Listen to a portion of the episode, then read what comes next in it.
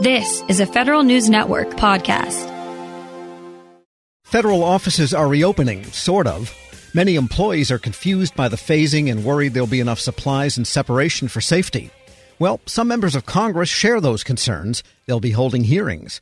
For this and what else is ahead this week on Capitol Hill, we turn to WTOP's Capitol Hill correspondent, Mitchell Miller. And let's begin with this idea of oversight of federal office reopening. This is seems to be stemming from the Maryland delegation. Actually, the Maryland delegation, as well as the Virginia delegation, Virginia's uh, senators Tim Kaine and Mark Warner, as well as Maryland senators Ben Cardin and Chris Van Hollen, they have outlined concerns, saying basically they think that the current guidelines for federal workers are unsafe for their return, both here in the Washington area and across the country. They have written a letter to the acting directors of OPM and OMB, and they want new and clearer guidance to put out be put out by the agencies. They point out that current guidance conflicts with the CDC guidelines, and C, as well as DC, Maryland, and Virginia, which have encouraged to keep federal employees teleworking as long as they can. And they stress that they really do think they need more telework taking place. They also point out, of course, to the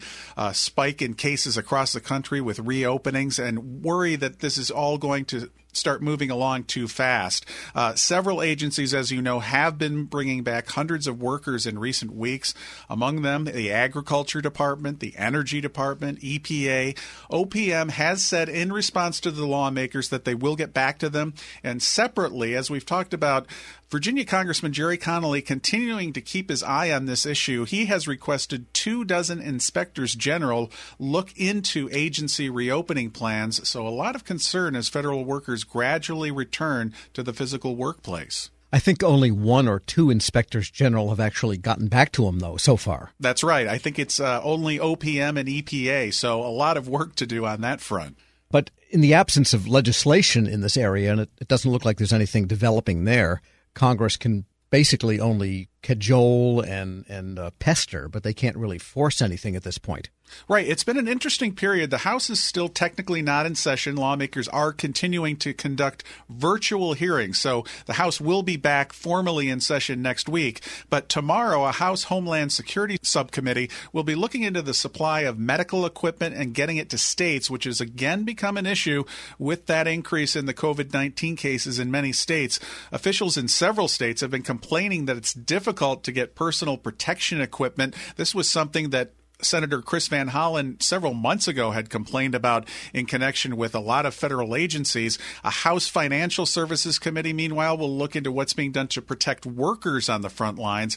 House Democrats, in their latest proposal, want to do a lot more to protect workers and want to update OSHA guidance. Some Republicans say that's unrealistic given how long changes in OSHA guidelines normally take. It's interesting how this whole oversight situation has continued during the pandemic. And not surprisingly, there's a political element to this. At virtually no. shocking, I know. He's shocked, I know. Uh, at every virtual hearing, Republicans who are here physically in the Capitol or in the committee rooms usually tweak their Democratic counterparts for taking part via video, arguing they should be here. So that's clearly a GOP talking point. The House, again, will be in full session next week, but this is going to be a, an ongoing issue because many of the lawmakers will appear here and they will have their masks on while elsewhere they will be appearing, you know, over a computer and via video. We're speaking with WTOP Capitol Hill correspondent Mitchell Miller. Any idea of whether there will be legislation to appropriate continued money for paying contractor people, such as was appropriated under the CARES Act, you know, Section 3160, I believe it was, and now the Defense Department has called for this. Any any chance that's going to happen? There is a good chance that it is going to happen because, as you know, the CARES Act, which was more than tr- two trillion dollars, that was actually packed, passed now back in March, all of the things that were included in the CARES Act are now about to end at the end of July. And in fact, some will actually end earlier. So there could be some hope for contractors as lawmakers work through a lot of different issues. Among them, in addition to contractors, there's, of course, uh, whether or not to extend the extra $600 unemployment insurance benefit that's bolstered jobless benefits. Those extra payments are scheduled to expire at the end of the month, actually, a few days before the end of the month. There's also the question of whether there will be another round of stimulus checks going out. Lawmakers from both parties have floated the idea of sending out targeted checks that might go out to households at a certain income level. Under the bill passed by the House, single taxpayers earning less than $75,000 would get the full payment of $1,200. Senate Majority Leader Mitch McConnell on the Republican side has suggested a possible lower income threshold. Republicans and the White House have made it clear they want to make sure also that limited liability is included to protect businesses from getting sued if people get COVID 19 where they work or use services. And they also want protections for schools. And again, not surprisingly, politics getting into this issue as well as we get closer and closer to a time when kids would normally get be getting back to school. The debate over returning kids to school and physically in the classroom now permeating throughout Congress.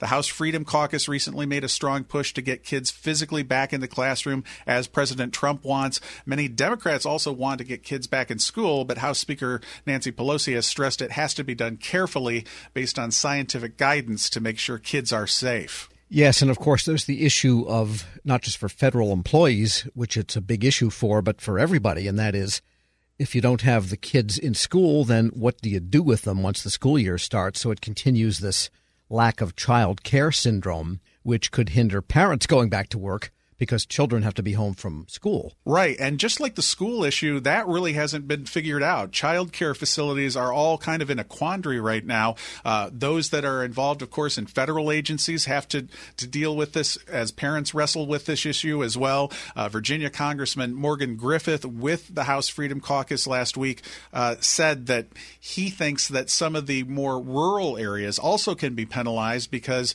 a lot of these parents are are working, as you mentioned, and can they leave kids at home by themselves in certain areas? Uh, a lot of big questions now facing lawmakers as we get into really what is crunch time related to this next pandemic legislation. This will actually probably be the key month for this issue during the year. I guess Queen Elizabeth would call this annus horribilis. That's right, absolutely. WTOP Capitol Hill correspondent Mitchell Miller, thanks so much. You bet. We'll post this interview at federalnewsnetwork.com slash Federal Drive. Subscribe to the Federal Drive at Apple Podcasts or Podcast One. Want more ways to show your good side to the world? Donate plasma at a Grifols Center and join thousands of donors who are helping to save lives. Receive up to $1,000 your first month. Learn more at grifolsplasma.com. Grab a 30-day free trial of Live by Live Plus, and you'll get unlimited skips, commercial-free music, and all of the podcasts and live streaming events you can handle. Visit livexlive.com slash podcast one to learn more and start your free trial.